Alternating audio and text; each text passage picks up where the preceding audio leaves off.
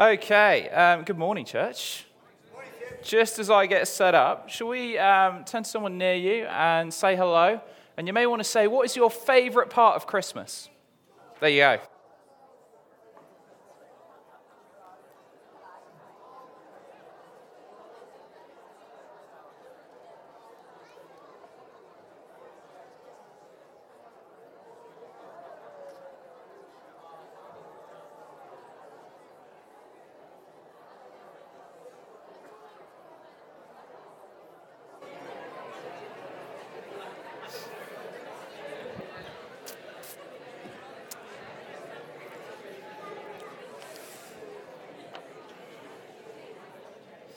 Okay.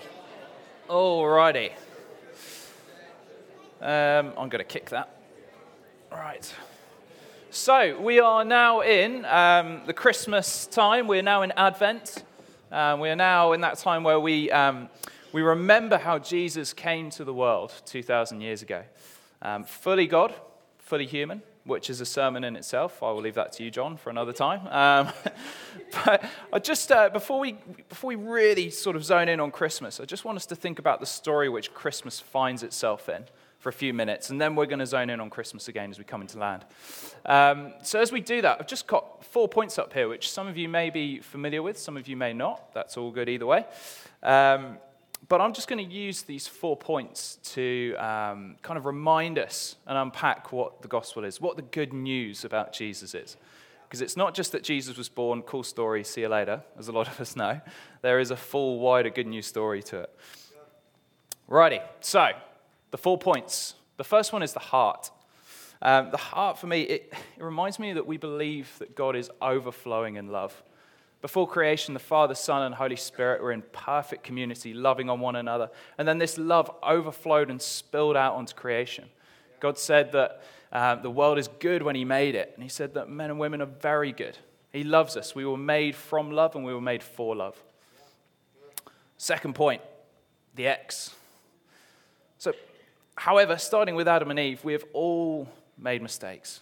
We've all messed up. We've all sinned. We've all turned away from God. We're all in the same boat on that one. Uh, there's, there's no perfect person, apart from one, who we'll get to in a moment, Jesus.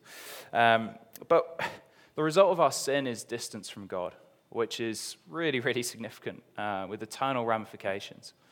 Thankfully, that's not the end of the story, otherwise, it wouldn't be good news. So we've still got two points to go. And the third point is the cross, bottom left. The Father sent his only Son and that is the Christmas story which we're going to be zoning in on. Jesus lived the perfect life we could not, and he died the death that we deserve for our sins. Jesus took our verdict of sin on him, and then in return, we, well, we uh, get his verdict of beloved son, beloved daughter. In 2 Corinthians 5:21, Paul phrased it this way, and this is a bit of a mouthful, so I'll say it twice. For our sake, the Father made him to be sin who knew no sin so that in him we might become the righteousness of God.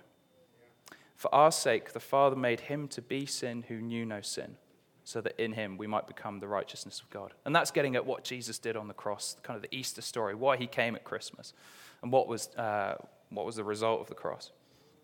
Our skins are scarlet red, but Jesus says, I've come to make you white as snow. And that is good news. That is such good news. I've put my life on that news. And then, number four, the question mark. Your move, Chief. How do we respond?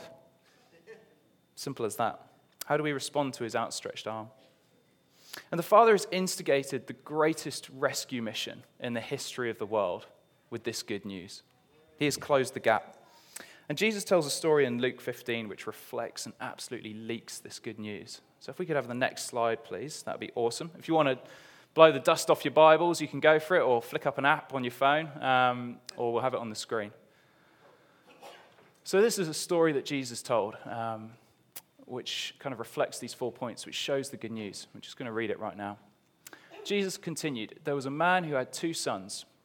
The younger one said to his father, Father, give me my share of the estate. So he divided his property between them. Oh, sorry, if I haven't said where this is actually, this is Luke 15 11 to 24. Not long after that, the younger son got together all he had, set off for a distant country and there he squandered his wealth in wild living. After he had spent everything, there was a severe famine in that whole country, and he began to be in need. So he went and hired himself out to a citizen of that country, who sent him to his fields to feed pigs. He longed to fill his stomach with the pods that the pigs were eating, but no one gave him anything. When he came to his senses, he said, How many of my father's hired servants have food to spare, and here I am starving to death? I will set out and go back to my father and say to him, Father, I have sinned against heaven and against you. I am no longer worthy to be called your son. Make me like one of your hired servants. So he got up and went to his father. But while he was still a long way off, his father saw him and was filled with compassion for him. He ran to his son, threw his arms around him, and kissed him. The son said to him, Father, I have sinned against heaven and against you. I am no longer worthy to be called your son. But the father said to his servants, Quick, bring the best robe and put it on him. Put a ring on his finger and sandals on his feet. Bring the fattened calf and kill it. Let's have a feast and celebrate. For this son of mine was dead and is alive again. He was lost and is found. So they began to celebrate. So we had those four points initially, which I just went through. And then I think this story um, gives us a picture of those four points again. It gives us a picture of the gospel, the good news. So I'm just going to go through um, the story and break it down into four parts and show us how we get that. So, part one of the story the heart. Uh, the son started off in a place of plenty. He had steak on the plate, vegetarian and gluten free options available too. He had a future, he had possibilities. He had someone who really believed in him, and he had the comfort of knowing that he is loved. He had an inheritance in all ways, positively. Part two of the story the ex. The younger son turns his back on his dad, on his family. The son's actions reach the height of dishonor, as we'll unpack in a second. And at the same time, the hurt that he would have caused his, his dad and his family would have cut to the very core. He is ungrateful. The younger son is ungrateful and dissatisfied with what he already has. He has chosen greed over intimacy and a future with his father and family. He is showing that he has no value for his father's life. He's like, Give me the money. I want the money. I want my inheritance now. And after all of that, he messes everything up completely. Again, thankfully, that is not the end of the story. Part three the cross. The younger son realizes he's really messed up. A flicker of a memory pops into his mind about who his father is and what his father's about and what it's like on his father's land. The son prepares his speech, and then a scene with staggering beauty unfolds. The father joyfully and scandalously makes a way for his son to come home. And not only that, but be fully his son again. The father closes the gap. Part four of the story the question mark. How does the younger son react? And he has a choice. And, and we may think this is a no brainer choice. Like, come on, that's, that's not a choice. Of course you're going to accept the Father's love. But it's funny how, I include myself in this, we react sometimes to unexpected, overwhelming, and undeserved love. Whether it's insecurity or just self defense mechanisms or just don't know how to deal with it. Particularly the British, we're just like, oh gosh.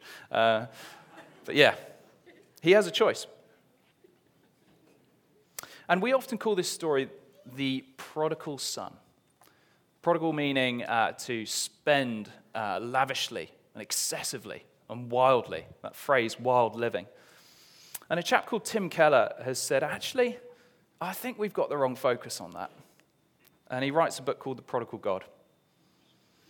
And that actually, I really, really recommend this, by the way. I try to give it away heaps. It's a really good read, pretty simple wording. It's not complicated. He's not trying to jam a million words per page. Really, really good. The story, as Tim Keller makes the point, is far more about the father's actions than it is the son's. It is far more about the father scandalously and excessively pouring out his love on the son and on those who turn to him those who are intent on just coming in humility and saying sorry, and those who will let themselves be wrapped up in his arms.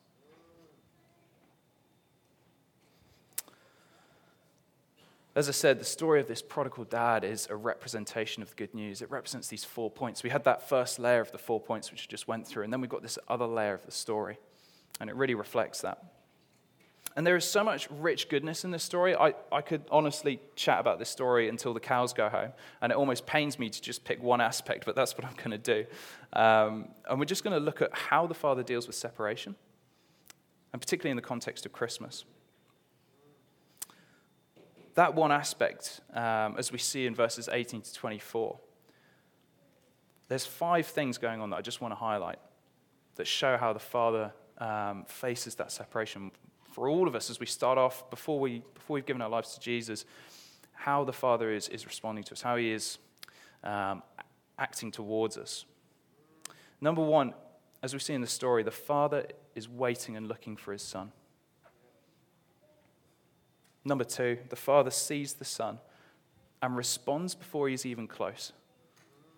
The Father closes the gap. Number three, um, the Father runs to Him. Now, has anyone actually bought a galabeah or traditional Middle Eastern um, clothing like a robe and worn one? Stick up a hand if you've, Simon says, stick up a hand if you've worn one. Is anyone? Okay, I have. Um, and the one I've got, if I was to run in that, I would probably, well, I'd either be restricted or I'd break through the linen. I would have to do a real hitch up the knees job and then run in a very undignified way. Um, so that's what I picture when I read this story. But even if he had a loose fitting robe, which had been custom made for running, I highly doubt, because I don't think patriarchal um, blokes did that back in the day, to be honest, from what we, we know. But this is an undignified, expressive, raw, passionate love that the Father is showing when he runs to his Son. Number four, the Son who fully intends to say sorry can only get half his apology out before he's smothered with the Father's arms. If you go back and look at the wording, you look at the prepared speech he's got, and then we read the dialogue that actually happens. He says, Father, I have sinned against heaven and earth, uh, sinned against heaven and you even. Um, and before he can say, Please just accept me like one of the hired servants, before he can even get that out, the Father's like, Get the robe on, get the ring, bring jandals. This is my son. And that leads into the last point. The Father automatically sees him as his beloved Son. And just a couple of things on that. Um, it says, put a ring on his finger, and we're like, okay, cool. That's a bit weird, but sure. Um, scholars think with the ring that it would have a signet sort of sign on it, um, so that when they're sealing wax, well, putting that in wax and sealing letters, that shows the emblem, that shows the sign of that family. So he's automatically being given authority as a son, as a member of that family. Um, the best robe in the house well, who would have the best robe for a bloke in the house? It'd be the dad, top of the class. Um, they, it's all these signs, and, and this is why I love this book because Tim just goes to town on this story. So please just go for it, or we can have a chat sometime. I love this story. But this is full blown. He does not see this boy as anything but his son. And here's the thing if we think the son saved himself, we've totally missed the story. All the power and authority in the situation was with the dad. And he opened the floodgates of love and forgiveness and acceptance. This is good news. This is not just, yes, this is good news. This is good news. It's amazing. It's mind blowing. It's something I've put my life on. And this is why we get excited about Christmas. This is why we get excited about Jesus being born in the Middle East 2,000 years ago. No more separation between us and Him if we simply accept Him with all our heart. And for those of you who maybe have, had, have lived this out for decades, years, and you're thinking, yes, yes, I know this, yes, yes, we've got to really just enjoy this. We've got to let this sink deep. I can sometimes fall into that trap. I can be like, yep, yep, I know that, I know that. It's not all an intellectual knowledge test. It's actually where's your heart at? So for me, Seb, this week, where are you at in accepting the Father's love? Story time. Next slide, please. That is, um, how are we doing on time? Oh, beautiful. Uh, that is the orchard uh, at the bottom of the row of houses. Um, that one of the houses we live in in, in Bath, my family. Um, and there's a shared orchard amongst the terrace. And me and my brother, when we were younger, we would go down into this orchard and we would find plantain canes like this. Um, and we just thought they were there for us, obviously, and had no functional purpose. And so we would take them out of the ground, and then there would be apple trees, a lot more than in this photo. This was taken last year, I think. Um, uh, actually, if we go to the next slide, please. Cool. So this is another photo taken from the other day uh, in proper wintry Bath. Um, so that's the orchard here. This is quite handy having the pointer. And these trees are huge at the bottom of the orchard, particularly for preteen Seb, who is, I don't know, yay high. And what we would do is we would get an apple and we would take it off the tree, and then we would get a cane. Oh, wrong end. Oh, sorry, you didn't see that.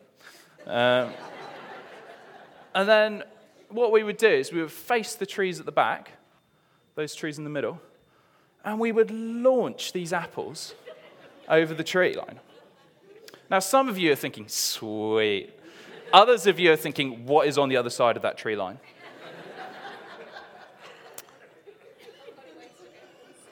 A garden centre is on the other side of that tree line. And so we'd be really focused on hooning these apples over, and I'll demonstrate now. No, I won't. Um, and, um, and then you just hear these cries of indignation, cries of shock, anger, and it would be in that moment of realization that we'd actually succeeded quite well in launching them over. Um, yeah, that was me and my brother. Although, actually, I texted my family the other day about this, and dad replied very interestingly. Um, he said, I used to get the small apples from our tree at Cuffley in, in Hertfordshire and use a tennis racket to distribute them locally. Um, I stopped after one brackets small apple came down on the head of one of my parents' friends, brackets no injury sustained. Good thing was she looked up to see where the apple had come from rather than over to where I was. so I blame it in the genes. Um, here's the thing for those of you who know and follow Jesus already, you know that that, that separation, so in this silly example between the orchard and, and the garden centre was the tree line, you know that separation is gone and that has been flattened. So, speaking to, to those of you who feel in that position at the moment, but are there certain pockets of your life where you still feel like you're sat in the orchard alone, launching apples over the tree line without hope of reply? And maybe actually you just feel like the, sometimes when we went down, you just get the wrong cane or wrong technique, and the apples would just go into the trees all day long, and it would just be, wow, this is a waste of time. Are there pockets of areas of your, your life where you feel like that, maybe? Maybe these have been recently stirred up by the Hope and Joy series. And I suppose one of the things I would love us to, to get this morning is just to be comforted by the good news. Comforted that actually Jesus is standing right next to you in that area that the Father has closed the gap, that He has never left you. God has never left you, and He is with you, and He is speaking words into that area of your life.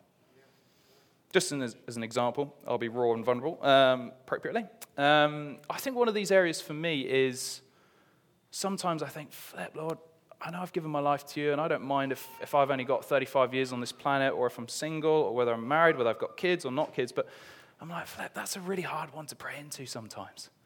Sometimes I do feel like I'm just launching apples at the trees, and, and that's where maybe I've just got to not trust my emotions, pour out my emotions to God, and not bottle, bottle them up. He knows what I'm thinking anyway, so I might as well tell him. Um, but yeah, that, that's just an example for me. And Don, do you want to, Donald, hello, uh, do you want to come on up, mate? Um, and youth band, if you want to come on up and Sandra, that'd be awesome. Um, thanks. But for those who haven't become a Christian and don't know or follow God, Maybe you've never launched an apple over the tree line before. If apples are prayers, I should clarify in this analogy. Or you may feel like you've been launching apples over the tree line occasionally, looking for a favor from old mate in the sky, you know, big white beard, friendly. But there's not really that real connection. That he's not your best mate. It's probably the best way of putting it. You, you don't really know him. And if you don't, no judgment. No judgment. We're just kind of being real about where we all are. Maybe you've been sitting in church for a while like that. Maybe you've grown up in church and got fed up with God, church, Christians, and walked away. But you found yourself here today. And I actually believe one of the things God is doing in this church is He is calling out to those who have, who have walked away for whatever reason. Uh, and I believe that He is just loving on them, He is calling them, He is closing the gap.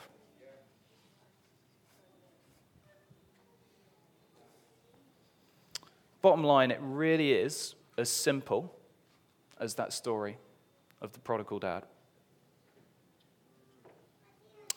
We just let him love us and he blows our socks off. And yeah, we come in that spirit of humility and we say sorry for what we've done. But it really is that simple of, of turning to him. And for those who have never done that before, I'd highly encourage it, to say the least. And for those who have, maybe for years, let's just enjoy that simplicity this morning. Let's enjoy the good news. Let's enjoy that as we go into the Christmas season so that when someone says Jesus came to earth, we're like, yes, Jesus came to earth. Saved from our own mess when we choose Him. No more separation. Tree line absolutely flattened. He's with you and He'll never leave you. And Papa will be that parent who keeps hugging you and never lets go. It's a bit like when I get back home from, uh, well, this is home now, but when I go back to the UK, get to Heathrow Airport, and mum sees me and it's just latches on. You know, it's one of those hugs, um, a real parental hug.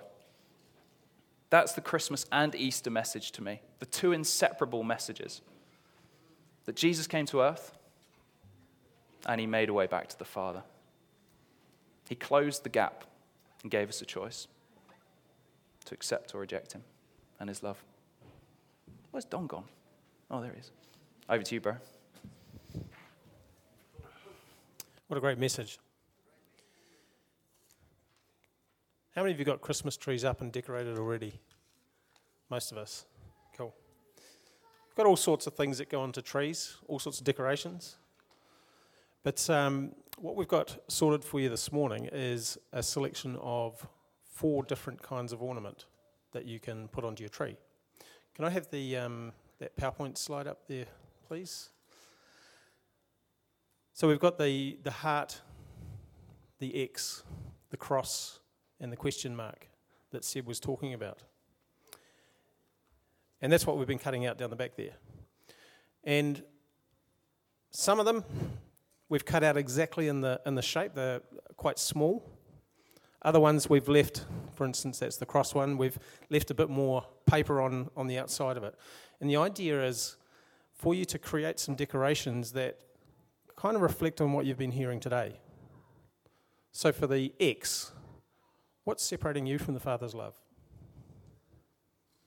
For the question mark, what change do you want to see in your life now or in the coming year?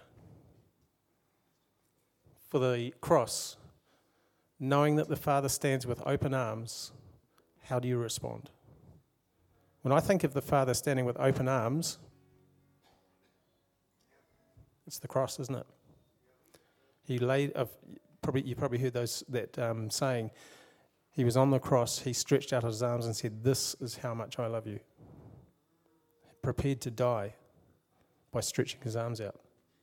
In the heart, what does the story of the Father's love tell you about how God sees you? So often we come into our own minds and go, "Well, I haven't done enough of this." and I haven't been to enough prayer meetings, and I haven't done that, I'm not really good enough for God. He can't love me that much. Rubbish. The way God sees you is the way that Seb described that father. He was prepared to pick up his garments and run, even if it's an awkward thing, to you before you've even got halfway there. So, what does that story tell you about the Father's love for you? Um, we've, we've constructed a few. If there's not enough, there's plenty more in the, in the containers. And so feel free to either take them home or if you want to pop them on the tree, there's a little bit of Blu Tack down there as well if you wanted to stick them onto that tree. But I, I think it's a, it's a kind of a pro, almost a prophetic act to, to really genuinely look at what all those things are meaning and actually go, do you know what? The story of Christmas is so pivotal to the answers of those questions. And we, we, we hear about the cross as the tree that Jesus died on. We have a tree. And in, in that prophetic act of coming to the tree and putting those things on the tree or taking them home and putting them on, on your own tree, you're saying, God, I'm, I need to look at Christmas again. That, that goes for those of us who have been Christians for a long time. It goes for those who've never known Jesus. Where is Christ in my Christmas this year? And, and I think Seb's done an amazing job of explaining those. So the bands are going to play. While they're playing, just at, in your own time, head up the back, find a couple of um, decorations, well, four, one of, one of each of those shapes. We'll leave the, um, the slide up so you can be reminded of what those bits are. And just enjoy the music, let it soak and sink into your soul, into your spirit. And there's, there's a whole lot of pens there as well. Feel free to, to grab one of those and do as I've described.